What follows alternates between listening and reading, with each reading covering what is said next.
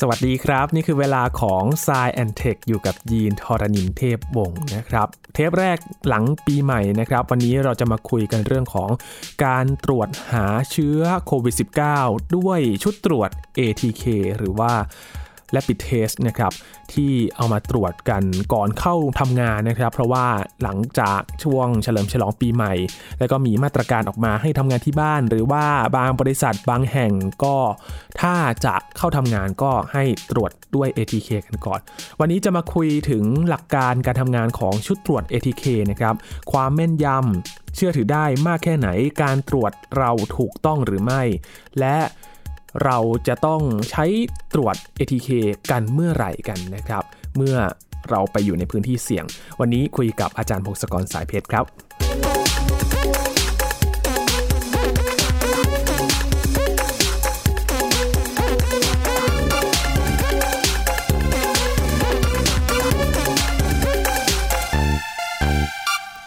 ชื่อว่าการตรวจหาเชื้อโควิด -19 ในปัจจุบันเราจะได้ยินการตรวจด้วยชุดตรวจ ATK กันบ่อยมากขึ้นนะครับ ก่อนหน้านี้เรามีปัญหาเรื่องของการตรวจที่ใช้ระยะเวลายาวนานนะครับ เพราะว่าเราจะต้องตรวจด้วยแบบ RT-PCR รอเวลา ขั้นต่ำเมื่อก่อนนี่อย่างน้อยนี่ 24 ชั่วโมงนะครับรอกันข้ามวันกันเลยทีเดียว ตอนนี้เรามีชุดตรวจ ATK ที่สามารถเข้าถึงได้ง่ายนะครับหาซื้อได้ตามร้านขายยาทั่วไป แล้วก็เอามาตรวจกันที่บ้าน แต่ว่าเราจะเชื่อได้อย่างไรว่าการตรวจด้วยชุดตรวจ ATK นั้นจะทำให้เราเชื่อมั่นได้ว่า เราไม่ติดโควิด -19 หรือว่ามีข้อควรระมัดระวังอย่างไร และมาดูหลักการทำงานกันนะครับว่า ATK เนี่ยเขาใช้หลักการอะไรกัน วันนี้อยู่กับอาจารย์พงศกรสายเพชรแล้วครับ สวัสดีครับอาจารย์ครับ สวัสดีครับคุณยีน สวัสดีครับท่านผู้ฟังครับ เรามาคุยกันในช่วงของการเฝ้าระวังนะครับ วันที่เราอัดกันนี่สาธารณสุขเพิ่งประกาศยกระดับการรับมือโควิด -19 เป็นระดับที่ 4 แล้วนะครับอาจารย์ที่จะต้องระวังกันมากขึ้น และตัวเลขผู้ป่วยโควิด -19 ในวันนี้นะครับวันที่เราคุยก็คือ 6 มกราคมครับอาจารย์ กับ 5 มกราคมเนี่ยต่างกันเกือบเกือบเท่าตัวเลยนะครับ ครับก็นั่นแหละครับโอมิครอนที่เราคาดกันมานะพอมันเข้ามาประเทศเราปุ๊บมันก็แพร่ได้อย่างง่ายง่ายดายใช่ไหมก็แพร่เร็วนะครับ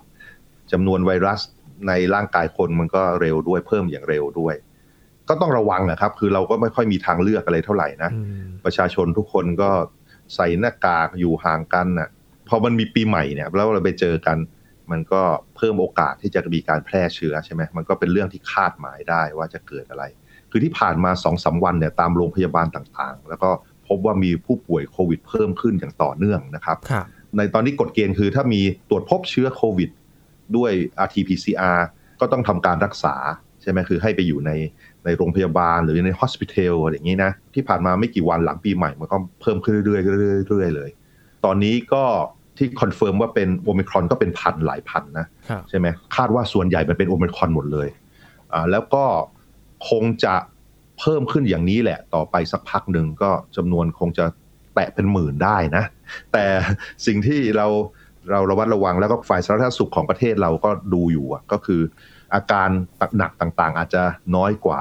สายพันธุ์ที่ผ่านมา เพราะฉะนั้นก็ต้องอาจจะไปบริหารจัดการว่าทำอย่างไรให้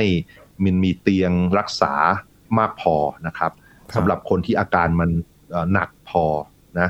อันนี้ก็เป็นสิ่งที่เดี๋ยวทางสาธารณสุขต้องจัดการต่อไป วันนี้เรามาดูเรื่องใกล้ตัวที่เราต้องทำใช่ครับนะหลังจากปีใหม่มา ก็ต้องตรวจก่อนเข้าทำงานด้วย ATK นะครับ มาดูกันว่า มีการติดเชื้อหรือไม่ และถ้าติดเชื้อเราต้องรักษาตัวยังไงนะครับ จริง ๆ ชุดตรวจ ATK นี่เมื่อก่อนนี่ถือว่าหายากมากเลยนะครับ แล้วก็ไทยนี่ยังยังไม่รองรับการที่จะดูเชื้อจากการตรวจด้วย ATK นะครับพอผ่านไปช่วงปลายปีที่ผ่านมาเริ่มที่จะมีใช้กันมากขึ้น ตอนแรกๆที่หายากเหมือนกันนะครับ อาจารย์ ราคาเนี่ยสูงเหลือเกินประมาณ 300 400 ได้เลยครับ ยินจำได้ไปซื้อครั้งแรก 300 กว่าบาทนะครับ ตอนนี้ราคาเนี่ยต่ำมาแล้วแล้วก็สามารถหาได้ง่ายขึ้นนะครับ แต่ดูเหมือนว่าเริ่มจะขาดแคลนแล้วเหมือนกันนะครับอาจารย์ใช่ครับ มันก็เป็นช่วงๆไงครับนะแต่ว่าโอเคมันมีทางเลือกเยอะหลายหลายบริษัทผลิตนะคืออย่างนี้ ATK เนี่ยมันเราเรามาใช้ทำไม อย่างแรกไอ้การตรวจโควิดเนี่ยที่แบบว่าเป็นเป็นมาตรฐานที่ทุกคนเรียกว่าเป็น มาตรฐานสูงสุดเนี่ยเขาใช้ RT PCR นะอันนี้ทุกประเทศในโลกทำอย่างนี้นะครับ มันเป็นการตรวจหาพันธุกรรมของไวรัสโควิด โดยตรง เราจะดูว่า RNA หรือ DNA ของไวรัสเนี่ยในกรณีคือ RNA สารพันธุกรรมของมันเนี่ยเจอหรือเปล่า ถ้าเจอปุ๊บก็แสดงว่ามันมีไวรัสเหล่านี้ในร่างกายนะ ส่วนที่ RT คำว่า RT-PCR เนี่ย RT มันคือใช้เอนไซม์เปลี่ยนพันธุกรรมของไวรัสจากรูป RNA เป็น DNA ก่อน แล้วเอา PCR คือเอา DNA เนี่ยที่ได้มาเพิ่มจำนวนให้เป็นหลาย ๆ เท่าเป็นพันล้านเป็นหมื่นล้านเท่าเลย เพื่อให้จำนวนมันเยอะเพื่อจะตรวจจับจับได้ ขั้นตอนที่ PCR ทำเนี่ยมันมันก็ต้องแบบว่ามีการเปลี่ยนอุณหภูมิสูงต่ำสูงต่ำสลับไป มันถึงใช้เวลาในการตรวจ อย่างน้อยก็ต้อง 3-5 ชั่วโมงนะครับ กว่าจะรู้ผล ผลลัพธ์มันจะชัดเจนหลังจากรอได้เนี่ย จะฟันธงว่ามีหรือไม่มีไวรัสได้ ข้อเสียมันคือใช้เวลาหลายชั่วโมง ใช้บุคลากรที่ทำเป็น อุปกรณ์ก็ราคาสูงต้นทุนต่อหน่วยก็สูงไอการตรวจนี่ราคาเป็นหลักค่าใช้จ่ายมันหลักพันเลยนะเป็นพันบาทใช่ไหมซึ่งมันก็มีเทคนิคใหม่ๆ พยายามมาทำให้มันดีขึ้นนั่นแหละ โดยตรวจพันธุกรรมเหมือน RT-PCR แต่ว่ามันยังไม่แพร่หลาย เพราะพยายามลดอุณหภูมิไอการเพิ่มจำนวน DNA ที่ทำให้อุณหภูมิขึ้นลงขึ้นลงเนี่ยพยายาม ทำว่าไม่ต้องใช้ได้ไหม ถ้าทำแบบนั้นได้ก็ลดเวลาลงมาอีก แต่ว่าตอนนี้มันยังไม่แพร่หลายแล้วก็ทั้งโลกเนี่ย RT-PCR มันมีอยู่แล้วเต็มไปหมดเลย แล้วบุคลากรที่ใช้เป็นก็เต็มไปหมดเลย เพราะฉะนั้นมันคงไม่มีการเปลี่ยนเร็วๆนี้หรอกนะ เพราะฉะนั้นถ้าอย่างในประเทศไทยเราเนี่ย เราเก็บตัวอย่างปุ๊บเราต้องรออย่างน้อยสัก 3-5 ชั่วโมงกว่าจะรู้ นะครับแต่ส่วนใหญ่ก็คือรู้ข้ามวันนั่นแหละ คือเก็บไปวันนี้แล้ววันรุ่งขึ้นถึงจะรู้ใช่ไหมอันนี้เราก็ใช้เป็นการยืนยัน เวลาจะเข้าโรงพยาบาลหรือเข้ารับการรักษาต่างๆเนี่ยเราใช้ผลตรวจจาก RT-PCR เป็นหลักในประเทศเรานะกฎหมายยังเป็นอย่างนั้นอยู่นะครับ แต่ว่าถ้าเกิดมันมีการระบาดจำนวนคนที่ต้องตรวจมันเยอะเกินกำลังเนี่ยมันก็จะแย่แล้ว มันก็จะต้องรอแทนที่จะแบบวันเดียวใช่ไหมก็รอหลายวันได้อย่างที่กลางปีที่แล้วที่เราพบนะบางคน ไปตรวจแล้วอีกสัปดาห์หนึ่งกว่าจะได้ผลอะไรอย่างเงี้ย ซึ่งจริงๆก็คือเขาอยู่ตามบ้านบางทีเขาก็เริ่มหายเองด้วยอะไรอย่างงี้นะเพราะฉะนั้นในกรณีที่มีการระบาดมากขึ้นก็เลยมีการปรับตัวในประเทศเราความจริงในต่างประเทศก็ปรับตัวมาก่อนเราสักพักหนึ่งแล้วเราก็ทำตามดูจากประสบการณ์ของเขาแล้วเราก็ทำตามนะ ก็คือใช้ไอ้ rapid test เนี่ยคือชื่อเต็มๆมันชื่อ rapid antigen test ตัวสำคัญนี่คำว่า antigen นะหรือว่าประเทศเราก็เรียก ตามกล่องเขาเรียกว่า antigen test kit ถ้าตัวย่อ rapid antigen test เนี่ยก็ตัวย่อคือ rat คือเหมือนหมุดเหมือนหนูเลยชื่อ rat rat นะ antigen test kit ก็ ATK นะครับ เพราะฉะนั้นถ้าเกิดเราเจอตัวย่อว่า rat หรือ ATK ก็เป็นชุดตรวจประเภทนี้นะครับ ข้อดีหลักๆของมันคือใช้เวลาน้อยนะตรวจไม่สิบห้านาทีเกินสิบห้านาทีครับ ไม่เกินครึ่งชั่วโมงเอางี้ดีกว่า หลาย ๆ ยี่ห้อบอกว่าห้ามอ่านผลหลัง 30 นาทีด้วยซ้ำนะ เพราะว่าเดี๋ยวจะได้ผลผิดพลาดนะก็คือให้อ่านใน 15 นาทีประมาณนี้นะครับสิ่งที่ไอชุดตรวจพวกนี้ตรวจก็คือตรวจโปรตีน ในกรณีนี้เขาเรียกว่าแอนติเจนนั่นเองเพราะไอโปรตีนของไวรัสเนี่ยมันจะเป็นตัวที่เข้าไปในร่างกายแล้วไปกระตุ้นภูมิคุ้มกันของเราครับแอนติเจนนี่มันคือย่อมาจากแอนตี้แอนติบอดีทั้งหลายคือ ภูมิคุ้มกัน แล้วเจนนี่คือแบบว่าสร้างคือการ เป็นตัวที่ไปกระตุ้นภูมิคุ้มกันในร่างกายของเรานั่นเองนะก็คือแอนติเจน ในชุดตรวจมันก็จะมีอุปกรณ์หลายอย่างเลยนะครับ อาจารย์ก็คือแกะกล่องมามีก้านที่ตรวจหนึ่งบางชุดก็มีก้านสั้น บางชุดก็มีก้านยาวมันต่างกันไหมครับ อาจารย์ ก็มันมันเกี่ยวกับว่าจะไปเก็บตัวอย่างไวรัสที่ไหนนะครับ เราจะเก็บในระบบทางเดินหายใจนะ ไอ้พวกก้านยาวๆก็แบบไปเก็บแถวหลังโพรงจมูก หลังโพรงจมูกคือเข้าไปลึกเลยนะ ถ้าเกิดสั้นๆนี่ก็แบบว่าเก็บจากในโพรงจมูกหรือในลำคอ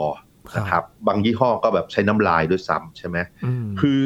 ตอนแรกอะเราจะป้ายที่หลังโพรงจมูกใช้แบบลึกเข้าไปลึกเลย RT-PCR แล้วก็เก็บแบบนี้ คือเราคาดว่าไวรัสมันจะฝังตัวอยู่แถวนั้น แล้วมากจำนวนมากพอนะ แต่ว่าเวลาผ่านไปเราพบว่า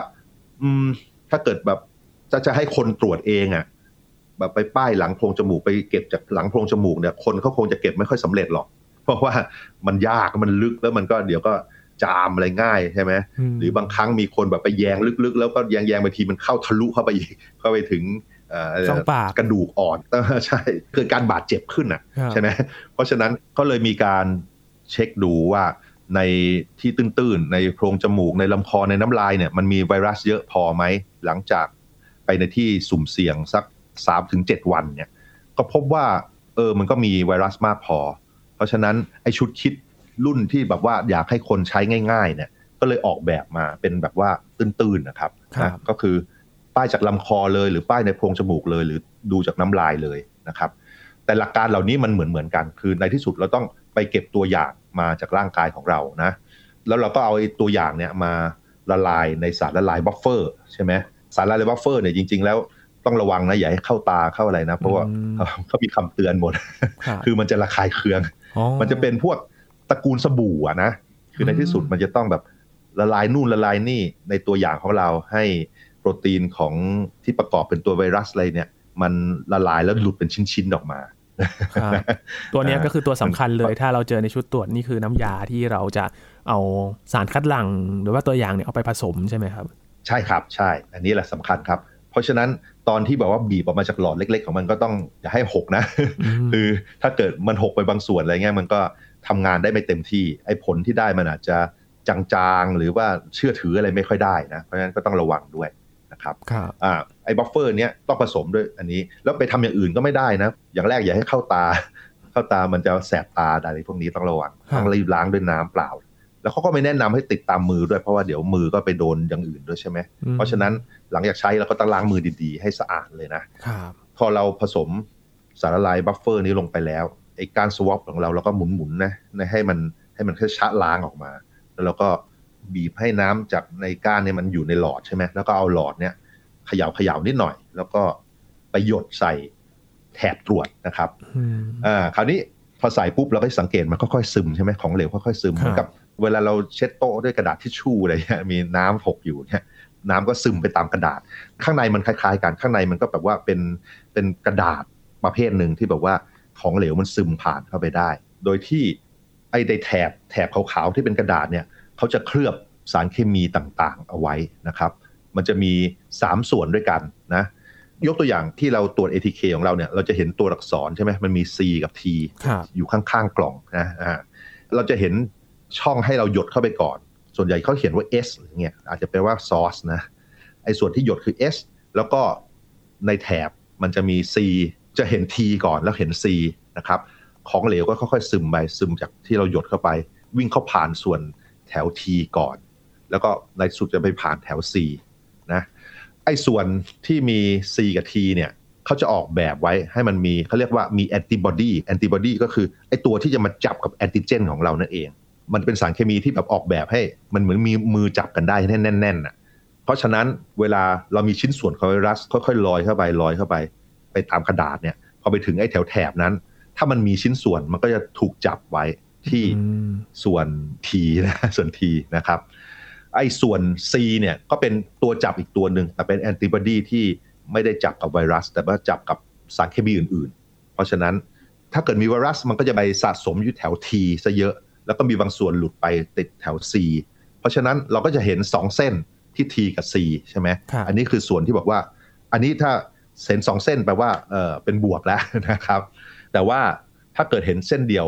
เห็นที่ C อันเดียวก็ไม่พบชิ้นส่วนไวรัสนั่นเองนะแต่ถ้าเกิดเห็นแถบ T อันเดียว นี่ก็แปลว่าเออแปลผลไม่ได้นะ มีอะไรผิดพลาดแล้วล่ะ อาจจะพังได้หลาย ๆ แห่ง เช่นเกิดจากการเก็บข้อมูลหรือว่าการผสมบัฟเฟอร์ หรือว่าการผลิตที่ไม่ได้ผล เพราะฉะนั้นก็ต้องก็ต้องเห็นอ่าต้องตรวจซ้ำด้วยวิธีอื่น หรือยี่ห้ออื่นอะไรอย่างเงี้ยนะครับเออก่อนที่จะรู้ผลครับอาจารย์ว่าติดหรือไม่ติดนะครับอาจารย์นิดนึงตรง ตรวจแบบน้ำลายนะครับ อาจารย์เขาแนะนำว่าไม่ใช่เป็นการบ้วนน้ำลายออกมาจากช่องปากเลย แต่ว่าให้เหมือนกับขับเสมหะออกมาจากในลำคอใช้ตรงส่วนนั้นเนี่ย เอามาผสมกับน้ำยา เพราะอะไรถึงต้องใช้ตรงส่วนนั้นครับอาจารย์ เพราะว่าเราต้องการหาไวรัสในระบบทางเดินหายใจครับ คือไอไวรัสโควิดเนี่ยไวรัสของโควิดเนี่ยมันจะอยู่ใน ทางเดินหายใจเราเยอะทางเดินหายใจเราก็คือจมูกแล้วก็ช่องคอลึกๆเข้าไปอะไรทั้งใช่ไหมถ้าเกิดมันมีเยอะๆเนี่ยมันจะอยู่แถวๆภายในลำคอลึกๆ ในน้ำลายเรามันจะน้อยกว่าเยอะเลย เพราะฉะนั้นเวลาจะใช้ก็เลยบอกให้ทำอย่างนั้น คือให้พยายามเอาเสมหะอะไรต่างๆ ออกมาจากลึกๆเชื่อเพิ่มโอกาสได้ไวรัสติดมาด้วยเยอะๆครับ แล้วก็มันก็มีข้อห้ามต่างๆด้วยนะที่แบบว่าเอาจากน้ำลายเนี่ยก็คือแบบว่าให้งดอาหารเครื่องดื่มใช่ไหมเพ ราะเขาพบว่าถ้าเกิดดื่มเครื่องดื่มพวกน้ำอัดลมหลายๆยี่ห้อเนี่ย มันจะทำให้ positive ทำให้บวกเป็นบวก ทั้งๆที่ไม่มีเชื้อนะผลบวกลวงใช่ไหมครับผลบวกลวงใช่ครับ ก็ต้องระวังอันนี้นะครับ ต้องทำให้ตามนั่นแหละ แต่พบว่าตรวจจากน้ำลายนี่ก็อาจจะเหมาะกับในเด็กนะเพราะว่าเด็กเนี่ยเขาไม่ชอบให้ไปแย่อะไรเขาอยู่แล้วเนาะมันจะเดี๋ยวมันจะเจ็บมันจะทรมานเจ็บใช่หรือแย่ในคอนี่ก็อาจจะอาเจียนอะไรได้นะ แต่ว่าสำหรับผู้ใหญ่ถ้าทำได้ก็ไปเขี่ยๆดูในโพรงจมูกครับ มันก็ไม่มีอะไรมากหรอกมันก็ชินแล้วมันก็ง่ายกว่าจะว่าไปมันได้ได้ผลที่อะไรล่ะ ควบคุมได้ง่ายกว่านะถ้าจากน้ำลายเนี่ยเดี๋ยวมีอะไรแปลงฟันเพิ่งแปลงฟันหรือว่าบ้วนปากมานี่ก็บาดไปแล้วผลมันก็ผิดพลาดได้เยอะแหละนะครับครับผมทีนี้ครับอาจารย์มีข้อสังเกตหนึ่งสำหรับชุดตรวจ ATK นะครับมี 2 ประเภทด้วยกันที่จะเห็นกันนะครับ ก็คือ Home Use กับ Professional Use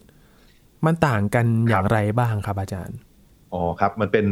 การเขาเรียกว่าต้องเลือกทางใดทางหนึ่งนะ ผลที่ได้จากพวก professional use เนี่ยเขาจะใช้สารเคมี พวกแอนติบอดีอะไรต่างๆ ที่มันให้ผลที่แบบเชื่อถือได้มากกว่านะ คือมันเฉพาะเจาะจงอะไรกับไวรัสอะไรพวกโควิดเนี่ยได้มากกว่า คือผลจะเชื่อถือได้มากขึ้น แต่ว่ามันก็ต้องแลกกับการเก็บ ตัวอย่างที่ได้ไวรัสเยอะพอสมควรได้มาตรฐานดีอะเพราะฉะนั้นมันก็ต้องเก็บจากที่ลึกๆ จากในพวกจมูก แล้วก็อาจจะต้องใช้เทคนิคที่แบบว่าคนต้องฝึกมาใช่ไหมแต่ว่าถ้าเกิดเอาไอ้แบบอย่างนี้มาให้คนทั่วไปใช้ การเก็บตัวอย่างก็อาจจะไม่ดีพอ แล้วก็ได้ผลที่แปลความอะไรไม่ได้นะเพราะฉะนั้นก็เลยออกแบบว่าโอเค ถ้าเกิดเรามีคนที่ได้ฝึกมาได้ professional ที่ฝึกมาเนี่ย ก็ใช้แบบนี้อาจจะได้ผลที่เชื่อถือได้ดีขึ้นนะครับ แต่สำหรับ home use ก็แบบว่าให้มันใช้ง่ายๆ เข้าไว้เถอะ ให้มันดีกว่าไม่มีอะไรเลยนะแล้วก็ทำให้ราคาถูกๆเข้าไว้จะได้ใช้ง่าย ๆ ประมาณนั้นครับจากพวกเราใช้ในเราโฮมยูสหมดนะ มันก็ต้องมีสิ่งที่ระมัดระวัง สิ่งที่ต้องระวังคือจริง ๆทางสาธารณสุขเขาเตือนเรามาแล้วแหละ คือถ้าพบว่าผลเป็นบวกเนี่ยให้ไปตรวจซ้ำด้วย RT-PCR นะครับ แล้วเข้าสู่การรักษาแล้วก็ว่าไป แต่ว่าผลเป็นลบเนี่ยก็ต้องระวังอยู่ดีนะ เพราะว่ามันอาจจะได้เป็นผลลบปลอมมาได้นะ มันอาจจะมีเชื้อไวรัสในร่างกายเราแล้วมันตรวจไม่พบ อันนี้ถ้ารู้เรารู้ว่าเสี่ยงเนี่ยเราก็ควรจะอยู่ห่างๆชาวบ้านไว้ใส่หน้ากากไว้เพื่อเวลาหายใจออกหรือไอหรือจามจะได้ไม่ไปโดนชาวบ้านนะครับ ในประเทศเราเนี่ยโชคดีที่คนส่วนใหญ่ยังใส่หน้ากากกันเยอะ มันก็ช่วยไปบ้างละที่แบบจะติดง่ายๆ ก็คือไปอยู่ในสถานการณ์ที่ไม่ใส่หน้ากากนะครับไปกินเลี้ยงกินเหล้ากินอะไรพวกนี้มันก็จะเฮฮาไงมันก็จะปล่อยละอองอะไรต่างๆ ใส่กันได้เยอะ หรือไอใส่กันหายใจอากาศร่วมกันเยอะ แต่ว่าถ้าเกิดโดยปกติมันอยู่แยกกัน แล้วใส่หน้ากากเนี่ยมันก็จะลดไปได้เยอะเหมือนกันนะครับก็มีคำแนะนำจากสาธารณสุขเหมือนกันนะครับ เพราะว่าช่วงนี้เนี่ย น่าจะมีคนติดเชื้อเยอะมากขึ้นนะครับ มีคำแนะนำว่าถ้าตรวจ ATK แล้ว พบเป็น 2 ขีด ถ้ามีอาการก็ให้ไปตรวจซ้ำด้วย RT-PCR แล้วก็เข้าสู่ระบบการรักษาต่อไป แต่ว่าถ้าไม่มีอาการแล้วก็มี 2 ขีดเหมือนกันนะครับ ก็สามารถแจ้งไปที่สายด่วน สปสช 1330 นะครับ เป็นการรักษาตัวอยู่ที่บ้าน เพราะระบบนี้ก็เป็นระบบที่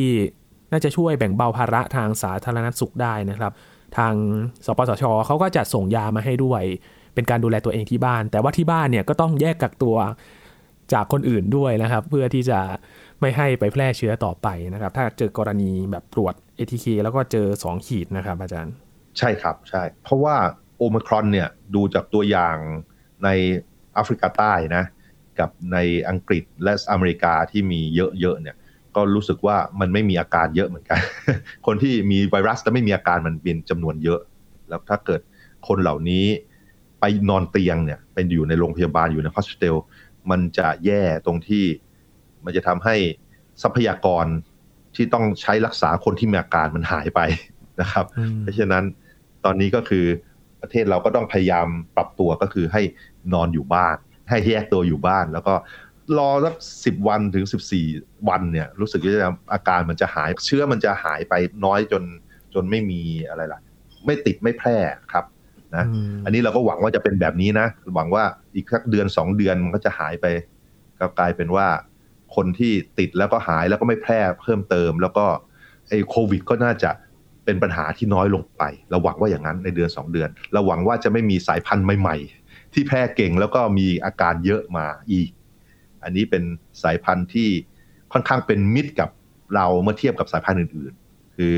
อาการเบาแม้ว่ามันจะแพร่เร็วก็ตามนะครับครับในแอฟริกาใต้เขาฟันธงกันแล้วว่ามันผ่านเวฟไปแล้วนะเพราะจากตัวเลขผู้ติดเชื้อก็เริ่มหักอืมหักลงแล้วนะครับ ผ่านจุดสูงสุดมาแล้ว ตัวเลขลดลงใช่ใช่แต่ตอนนี้ใช่ที่สหรัฐอเมริกากับทางยุโรปนะครับ อย่างสหรัฐก็ครับเพิ่งมีข่าวไม่นานมานี้เองครับว่า ตัวเลขรายวัน ใน 24 ชั่วโมงเนี่ยทะลุหลักล้านต่อวันนะครับ แต่เขาก็วงเล็บไว้ว่ามันเป็นตัวเลขสะสมมาจากช่วงวันหยุดที่ผ่านมานะครับ ก็ทำให้มีรายงานอ่าทะลุล้านกันไป สถานการณ์ในใช่ยุโรปกับใช่อเมริกานี้ก็ค่อนข้างน่าเป็นห่วงเหมือนกันนะครับอาจารย์ครับ จริง ๆจำนวนจำนวนการเพิ่ม คือดูอัตราการเพิ่มเนี่ยของเราก็สูงเหมือนเหมือนกับยุโรปนะ แต่ว่าเอิ่มเราฉีดวัคซีนไปเยอะพอสมควร นะครับครับตอนนี้เราต้องระมัดระวังคนที่ไม่ได้ฉีดวัคซีนก็คือเด็กเล็กใช่ไหมเด็กอายุต่ำกว่า 12 เนี่ย กับผู้สูงอายุอยู่ติดบ้านต่างๆเนี่ยต้องระมัดระวังไว้ เพราะว่าถ้าเกิดยังไม่ได้ฉีดวัคซีนไม่เป็นเชื้อโอไมครอนก็ตาม มันก็อาจจะทำให้เกิดป่วยหนักได้นะไม่ใช่ทุกคนที่จะป่วยหรอกแต่ว่ามันก็มีเปอร์เซ็นต์บ้างแล้วมันก็จะอาจจะมีอาการหนักขึ้นได้ ก็ต้องระวังตรงนี้นะครับ ในหลาย ๆ โรงเรียนที่เปิดขึ้นมาแล้วมีการพบเลยเขาบางทีเขาก็ ปิดห้องเรียนหรือว่าให้เรียนออนไลน์ไปแล้วก็อืมน่าจะเป็นสิ่งที่ต้องทำตอนนี้นะครับ แต่ครับคาดว่าถ้าเกิดเราอยู่ได้สักเดือนสองเดือนมันน่าจะหายไปเหมือนกัน เหมือนกับแอฟริกาใต้หวังว่าอย่างนั้นนะครับ มีอย่างหนึ่งที่ผมยังไม่ได้บอกไอ้วิธีตรวจ ATK ของเราเนี่ยมันเป็นวิธีที่เราใช้ตรวจโรคอื่นๆ ได้เต็มไปหมดเลยนะ หรือแม้แต่การตั้งครรภ์ก็ตามมคือใช่ครับวิคือธีชุดตรวจใช้ลักษณะคล้ายกันเลยใช่ไหมครับอาจารย์ ใช่ใช่ คือชุดตรวจนี่คือต้องการเอาของเหลวไปหยดในแผ่นกระดาษนั่นเองนะครับ โดยบนแผ่นกระดาษแล้วก็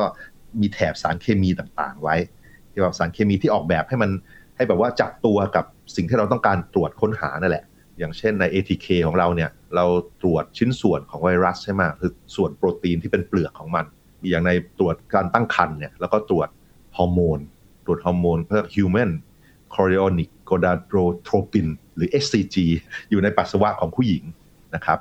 หรือว่าในโรคอื่นๆก็เหมือนกันก็คือดูชิ้นส่วนของเชื้อโรคนั่นแหละ เอาแอนติบอดีที่จับตัวได้มาป้ายไว้บนแผ่นกระดาษนี่แหละ แล้วเดี๋ยวมันก็จะจับได้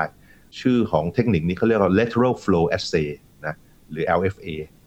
ใช้มาสักไม่กี่สิบปีนี่เอง แล้วก็มันก็พัฒนาให้เก่งขึ้นเรื่อยๆ ได้ ใช้ในการสกรีนโรคต่างๆ หรืออาการต่างๆ ได้เต็มไปหมดเลย ในอนาคตเราคงจะเจอไปเรื่อยๆแหละครับ ความจริงไอ้ LFA เนี่ยก็มีคน จะใช้ตั้งแต่เริ่มโควิดนะแต่มันต้องใช้เวลาพัฒนานิดหน่อยว่าจะใช้สารเคมีใช้แอนติบอดีอะไรมาป้ายบนกระดาษดีถึงจะเห็นชัดเออแล้วมีอีกอย่างที่ประหลาดที่คนไม่คาดไม่ถึงก็คือไอ้สีแดงๆนะครับ บน ATK อะที่แบบว่าเห็นเป็นเส้นๆน่ะเป็นแถบๆเนี่ยไอ้สีแดงๆนั่นมันเป็นสีอะไรทราบไหมเอ่ยอืมอ๋อเอิ่มมาจากอะไรครับอาจารย์มันไม่ใช่มันเป็นสีที่เปล่งมาจาก